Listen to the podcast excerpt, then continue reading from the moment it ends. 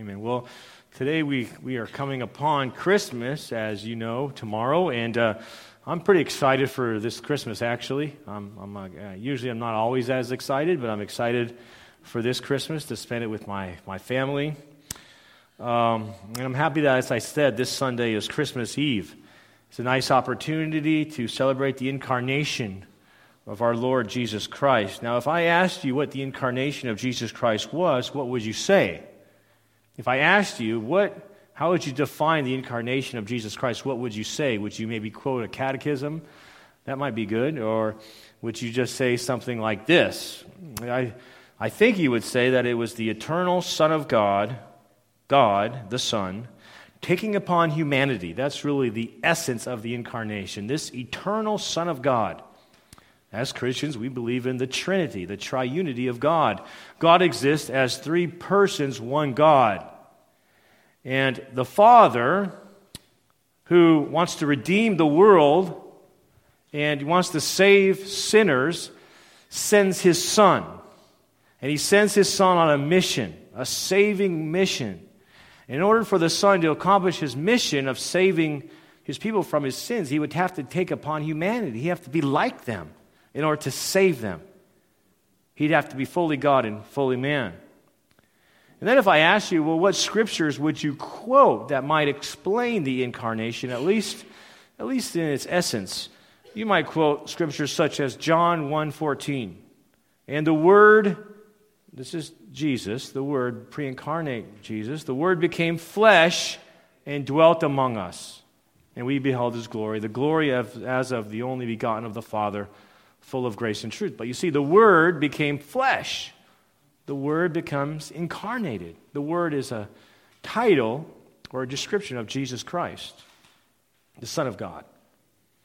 Or you might quote Philippians 2 5 through 8, that says this Have this mind in you, which was yours in Christ Jesus, who, though was in the form of God, that form, morphe, means he was in the very essence of God, intrinsically God, though he was in the form of God, did not count equality with God a thing to be grasped, but he emptied himself by taking on the form of a servant, being born in the likeness of men, and being found in human form. Intrinsically, as a man, he humbled himself by becoming obedient to death, that is, the death on a cross. So that's a, that's a good text that defines the incarnation and the purpose of it. He becomes obedient to death, death on a cross. You might even look at Timothy's gospel. It says, Great is the mystery of godliness, for God was manifest in the flesh. God was manifest in the flesh, it says. Hebrews 2.17 and 16, 2.16, 17 says, For surely it is not that angels that he helps. God doesn't save angels, but he helps the seed of Abraham, meaning God's true people. Therefore, it says he had to be made like his brethren in every respect so that he might become a merciful and faithful high priest in service to God to make propitiation for sins of the people. So, all these texts kind of describe the incarnation.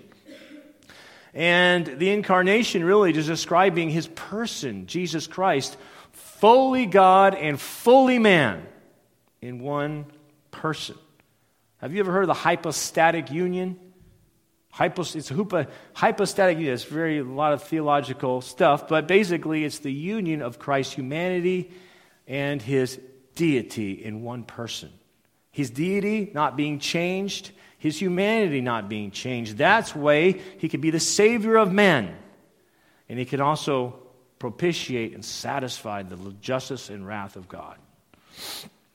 So that's what I want to look at today, but actually, I want to look at something a little different.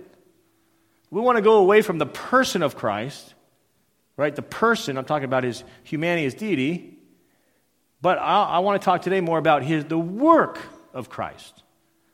What did Christ do? How did he accomplish this work? I want to talk about his work. When you think about Christ, you're talking about his person and his work. So let's look at the work of Christ. Now, admittedly, this, some of this does not necessarily pertain directly to the incarnation in the sense that it's not just about the incarnation, but in order for Christ to accomplish his, his work, the incarnation is necessary. It has to be. Christ couldn't have done what he did unless there was Christmas. Christ couldn't have accomplished salvation unless he became a man. So you see, that's what I want to look at today. You know, Job kind of proclaims this, this in a sense where Job proclaims his, his uh, need for a mediator. And I just want to read this passage in Job 9.32 through 34. Maybe one of the oldest passages in the Bible, the oldest book in the Bible. And, and Job is contemplating, he says, I need a mediator, someone that can put his hand on me and his hand on God and reconcile these two parties.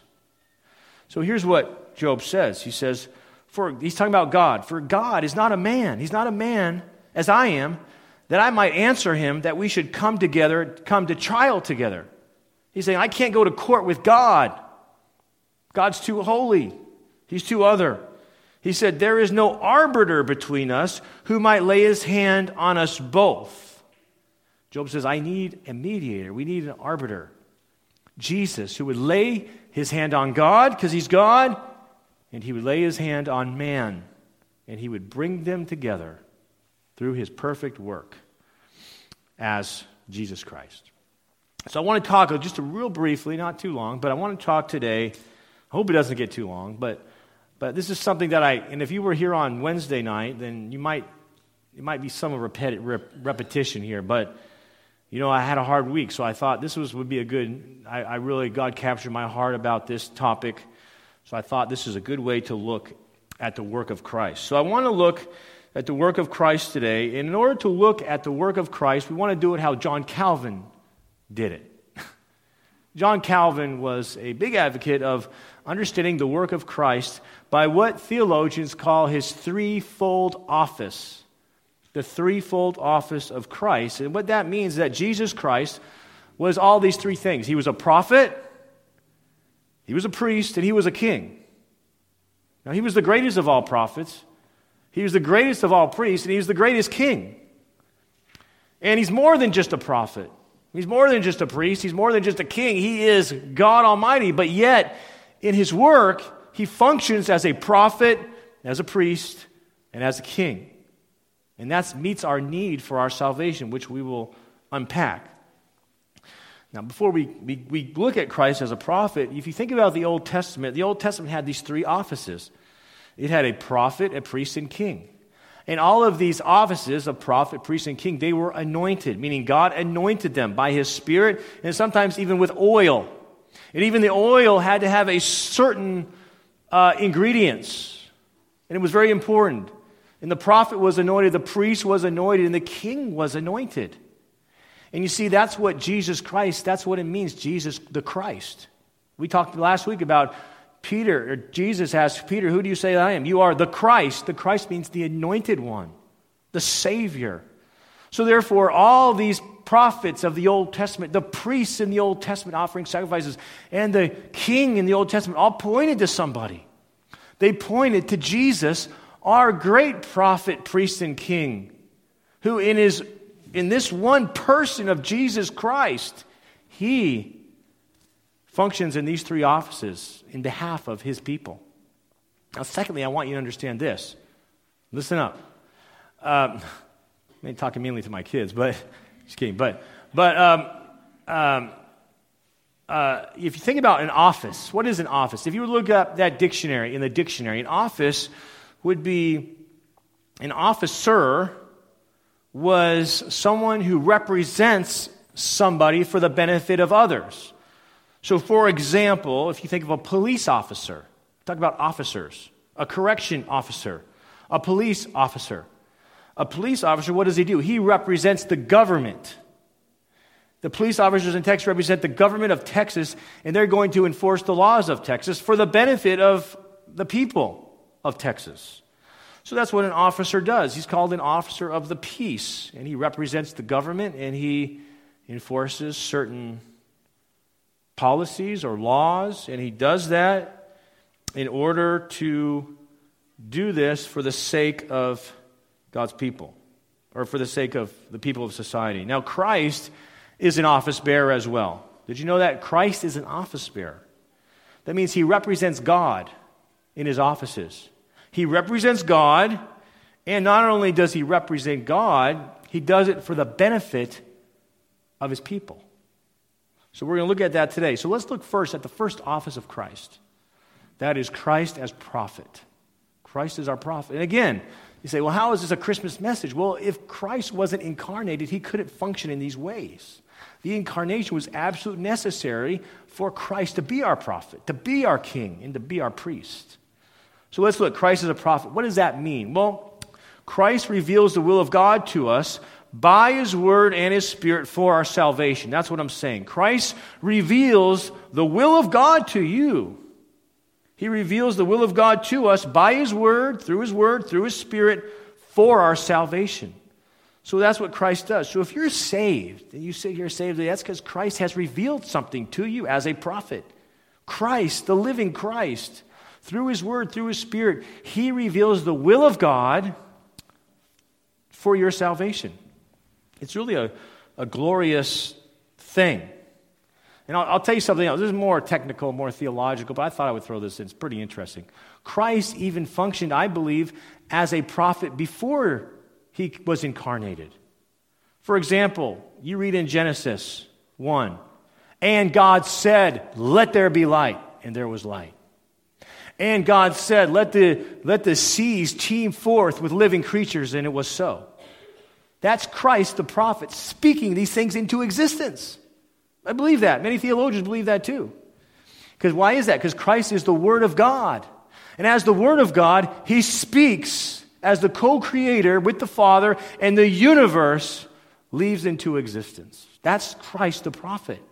He speaks life, and there's life. He speaks light, and there's light. Christ is a mighty prophet indeed. This was, this was prophesied in the Old Testament. Remember Deuteronomy 18 18. You know what Moses said? I will raise up for them a prophet like you from among your, their brothers. Actually, God says this I will raise up for them a prophet like you, Moses, from among their brothers, and I will put my words in his mouth. And he shall speak to them all that I command him. And there's so many scriptures, Acts 3.22, that say this was referring to Jesus. Jesus is a prophet like Moses. And as a prophet, God called Jesus to be a prophet. A true prophet is one who's called by God, he raises them up. A true prophet is one who speaks God's very words. That's why he says, I'll put my word in his mouth.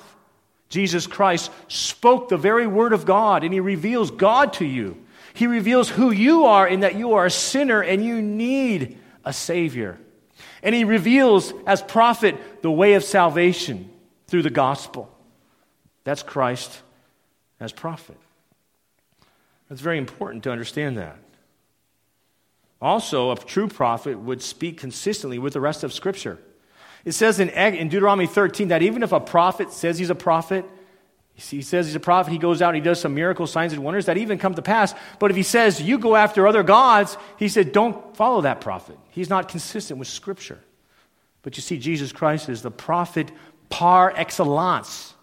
He's a perfect prophet that reveals God to us. He reveals who you are as a sinner in need of redemption, and He reveals the way of salvation through the cross work of Jesus Christ, through faith and repentance.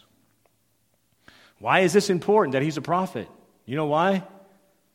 I'll tell you why, and maybe it's not very commendatory, but because you are foolish and you are ignorant. Man apart from Christ is foolish and ignorant. You're basically deaf, dumb, and blind and stupid. Sorry, foolish. When it comes to spiritual realities, you might make up your own God, you make up your own ways, you make up your own morals, your, more, your, more, your, your own ethics. But you need a prophet to speak forth the word of God to you to teach you what is right and what is true. That's why we need that, because we're ignorant. Man apart from Christ is ignorant. But you see, in Christ, Jesus reveals the Father to us. Matthew 11, 27 says, All things have been handed over to me by my Father, and no one knows the Son except the Father, and no one knows the Father except the Son, and anyone to whom the Son chooses to reveal him. So if you know the Father, if you know God is your Father, that's because Jesus Christ, as prophet, has revealed him to you. Make no mistake.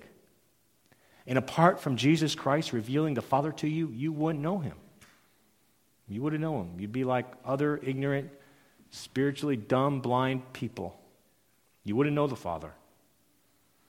You might have some vain recognition of God, who, that there is a God out there somewhere, but you would not know the Father.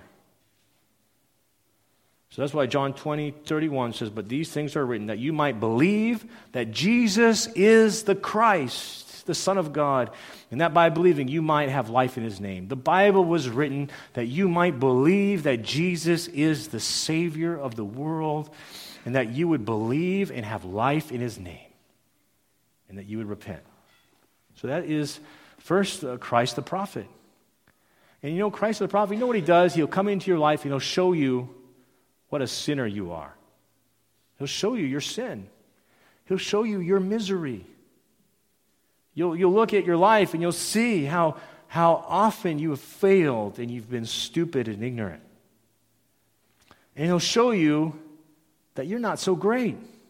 He'll show you to think less of yourself. Because that is our problem, is we think way too much of ourselves. And we think way too less about God. And Christ the prophet will show you to think less of yourself and more about God and more about others. That's what the prophet does. We think way too much of ourselves. You must think less of yourself and more of God. Well, Christ is our prophet, but he's also, the other thing he is, is he's a priest. Christ functions as our priest. So let's move on. Christ is priest. Now, this can be contrasted in the, uh, uh, this can be contrasted with the office of the prophet, because remember, the prophet speaks for God in the presence of men. The priest sacrifices for men in the presence of God. So there's a little bit of a contrast here. The prophet speaks for God in the presence of men, the priest sacrifices for men in the presence of God. So again, what is the need of the priest? You know why you need a we know why you need a prophet because you're dumb, spiritually speaking.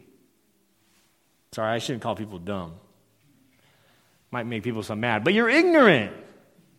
You're foolish. So you need a prophet. But you know why you need a priest?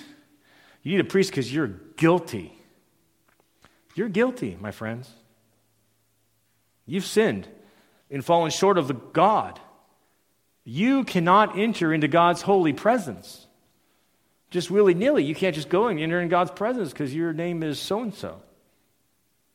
You need to only enter in through the priest, Jesus Christ. He brings you to God.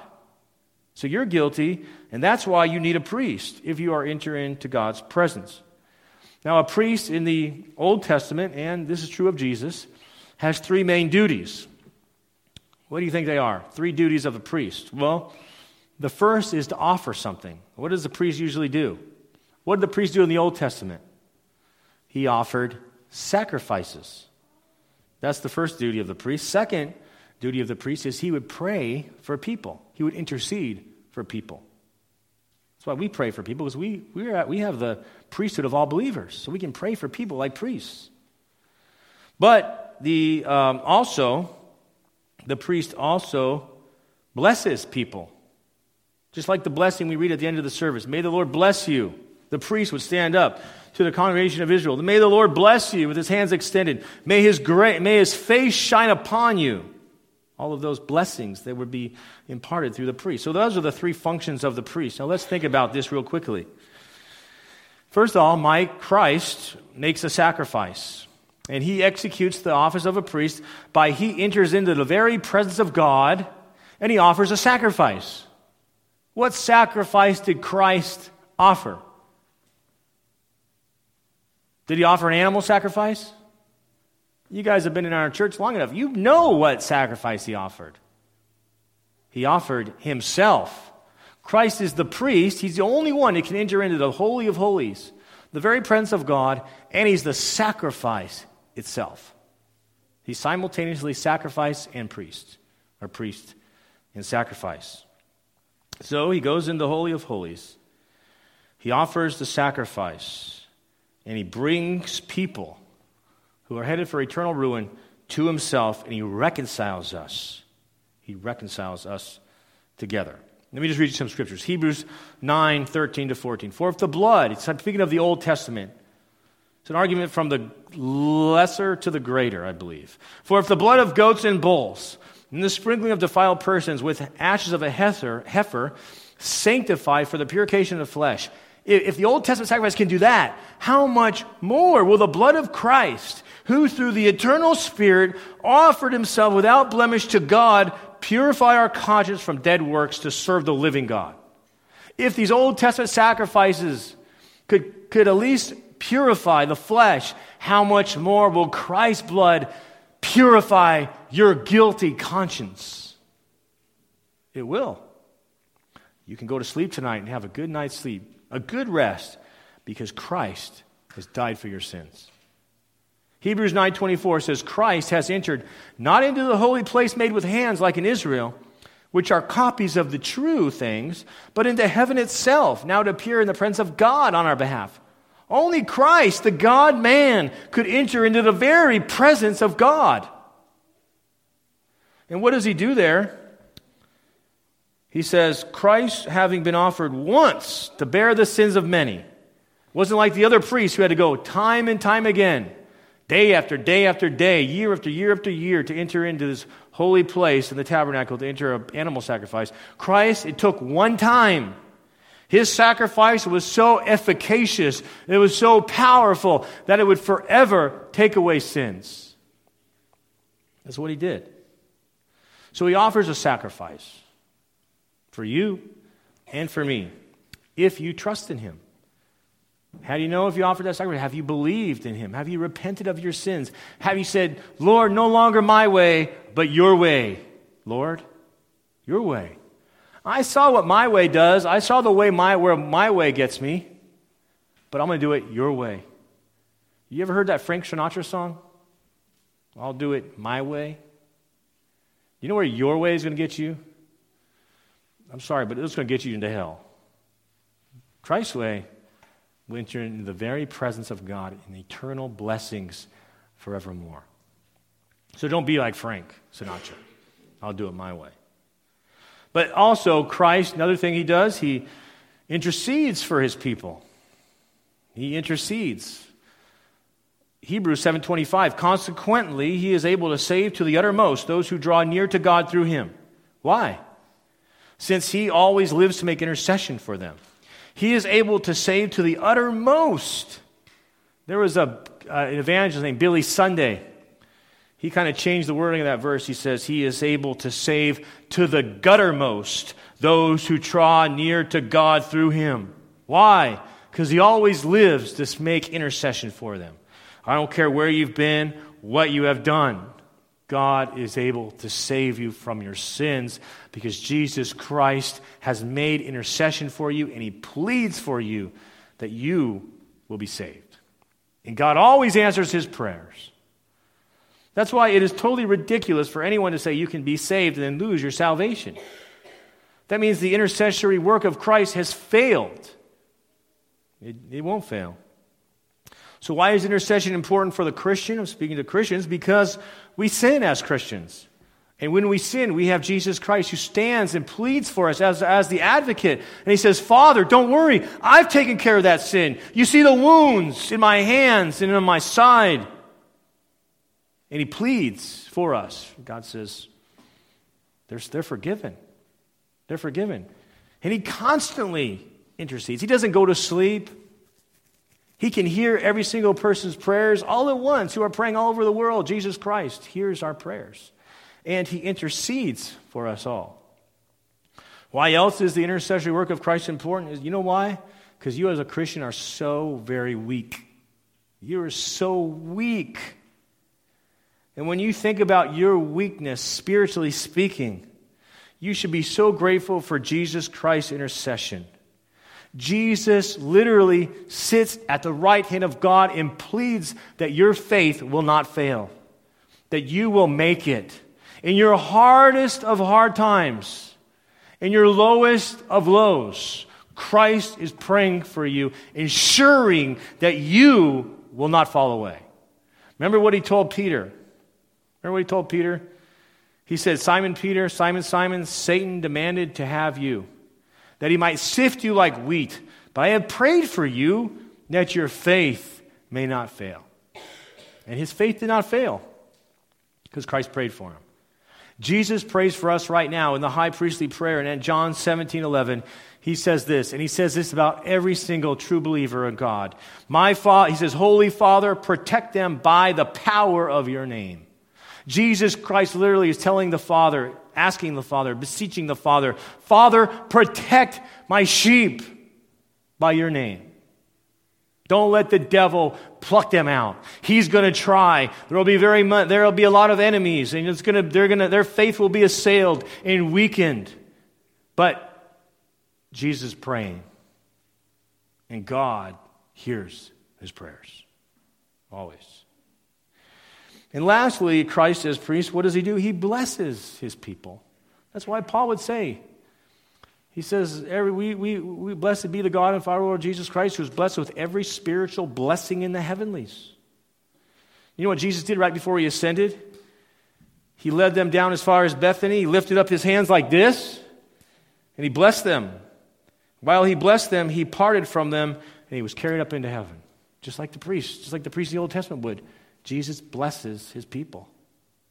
You are blessed by Jesus as our priest. You know what Moses, as we do every, uh, every time our service ends, Moses taught Aaron, he was supposed to lay his hands up and he was supposed to say, The Lord bless you and keep you. The Lord make his face shine upon you and be gracious to you. The Lord lift up his countenance upon you and give you peace. Do you know that those blessings can only come to you in and through Jesus Christ? It's only through Jesus Christ that the Lord can bless you. It's only through Jesus Christ that his face will shine upon you. It's only through Jesus Christ that he will be gracious to you. And it's only through Jesus Christ that he will lift up his counts on you and give you peace. Now, if you don't have Jesus Christ, and you sit here, that means the Lord's not going to bless you and keep you. He's not going to make his face shine upon you. He may not even be gracious to you. He may give you common grace, hopefully. He's not going to lift up his countenance upon you, and you're not going to have peace. So, no wonder why the way of the wicked is hard. It's hard to be a Christian, but I think, too, to be a wicked person, probably even more difficult. But when you're wicked, you're wicked. It's who you are. You can't, you, you drink up your sin like water. This is who you are until you repent. Well, finally, let's go to the next one. Jesus is our king. He's our prophet, he's our priest, and he's our king. Why? How is he our king? Well, Christ rules us, he defends us, he protects us. Psalm 2 6, prophecy about Christ is As for me, I've set my king on Zion, my holy hill. So Christ rules from his throne. And as the king of the universe, he will inherit all the nations, and they will glorify him. And his throne is a righteous throne, it's a righteous rule. In Hebrews 1, he says, Your throne, O God, is forever and ever. About Jesus. Your throne, O God, Jesus being called God, is forever and ever. A scepter of righteousness is the scepter of your kingdom. He says, You loved righteousness and hated iniquity. So Jesus Christ rules in righteousness and justice. How does he execute his office of a king? Let me just give you some hints. Have we done? First, he subdues us to himself in our salvation. That's the first way he operates as a king. He subdues you to himself. He subdues you. He comes into your life. He shows you your sin as a prophet. He shows you the great sacrifice that he's made as a priest and he humbles you and he causes you to submit to him. Jesus being the king. Before in your life, you were the king. Now Jesus comes in. He says, No, you're small. I'm big. I'm the king. You're his servant. You're the citizen of the kingdom. So now you live under the laws of the kingdom. You live under the rule of the kingdom because he has subdued you to himself. Isn't that amazing? I love Psalm 110, 3. Puritans would often quote this about salvation. I think it's right. Your people will offer themselves freely on the day of your power. Your people will offer themselves freely on the day of your power. When God comes in with his power and subdues your wicked heart to himself, you will offer yourself freely on the day of God's power. But not only does he subdue us to himself, he also defends us from all of our enemies. He subdues our enemies. Did you know that you have enemies as a Christian? They come in all forms, shapes, and sizes. It could even be you are the enemy. Your flesh, your sinful nature is an enemy. The devil is an enemy. You might have people can be an enemy. But Christ will defend you from your enemies. You have a, you have a God who will defend you at all times. The Bible says God is a man of war. It doesn't mean he's a man, but he's a warrior and he will go to war for you. We just need to trust him in that. Remember what Paul, what uh, Jesus appears to Paul in Acts 18, 9 to 10. And I'll tell you what, Paul had a lot of enemies. People were trying to brutalize him, stone him to death.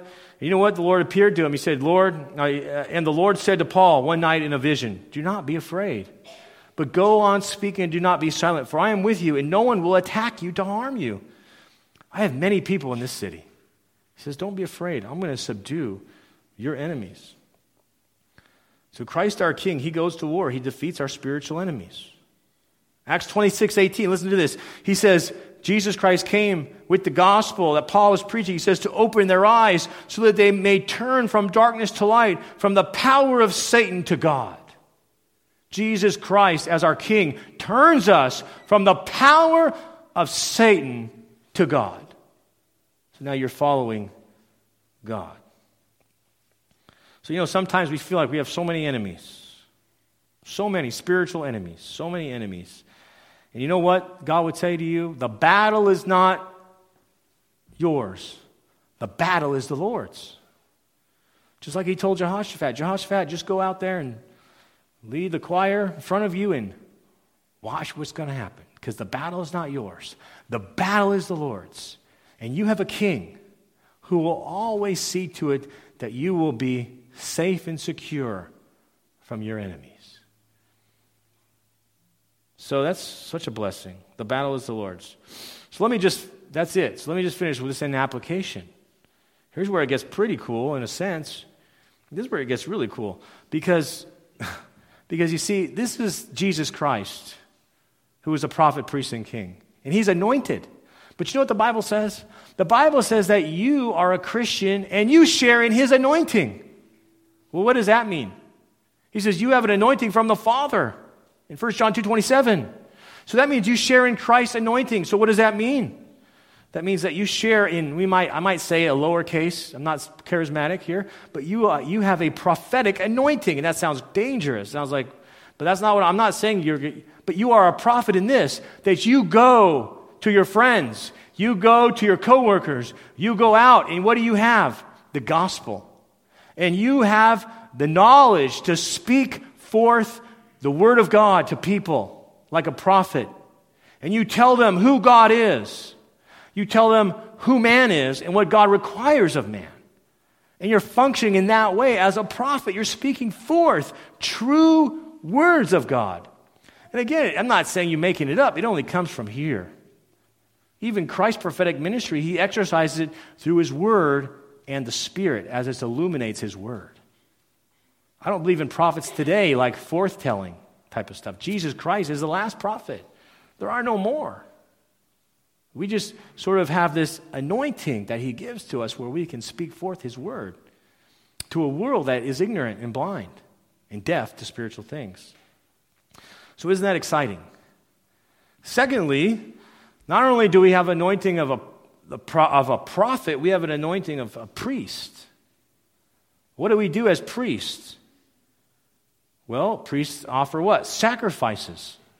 And do you know what the Bible says? Romans 12:1, I appeal to you therefore, brothers, by the mercy of God to present your bodies a living sacrifice, holy and acceptable, which is your spiritual worship. So you are the sacrifice and you're presenting your own being to God. There's also other sacrifices in the book of Hebrews. Thankfulness is a spiritual sacrifice. Offer a spiritual sacrifice of praise to God. As a priest of God. Also, you can intercede and pray for people, like a priest intercedes and prays for people.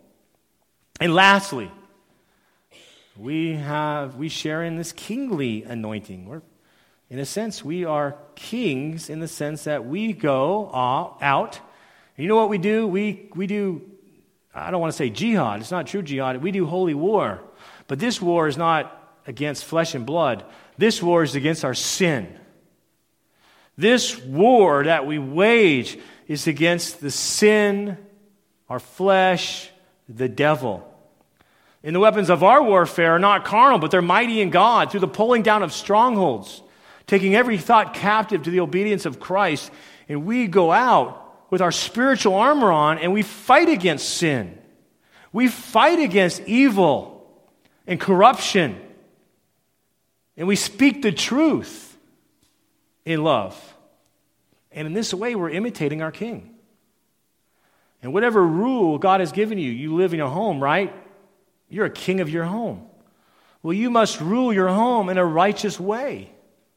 You must rule your house in a righteous manner. You must rule your life in a righteous manner, in a very orderly manner. So you see, that's how we imitate this anointing that we have. As Jesus Christ, our great prophet, priest, and king. And I know this message wasn't very Christmassy, but you know, if Jesus Christ couldn't be your prophet. He couldn't be a priest. He couldn't be a king if he wouldn't have become flesh and dwelt among us. And we beheld his glory, the only glory of the only begotten of the Father, full of grace, full of truth. So remember on this Christmas, think what great blessings that you have, that God has bestowed on you as our prophet, our priest, and our king. Think about that. And if he's not your prophet, priest, and king, and you sit here today, then let me just exhort you ask Him to be. Ask Him to subdue yourself to Him. Ask Him to save you, that you know that you have a great high priest who sits at the right hand of God, who prays for you, he defends you, and he keeps you. And that's our hope in this world. And that's our hope on Christmas. All right, so let's pray. Uh, Father, thank you so much for this uh, time. We love you. We thank you, God. We just give you the praise. Lord, I pray, God, that you would be with us and help us, Lord, as we endeavor to imitate our Savior. We thank you for his prophetic, priestly, and kingly ministry that he does for our benefit. Thank you that He meets our needs. He meets our needs of, uh, because we are ignorant. We need a prophet.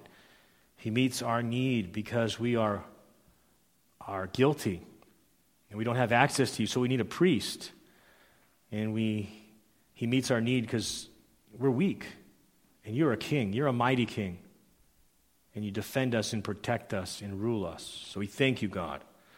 I pray that you would rule us more and more in our hearts.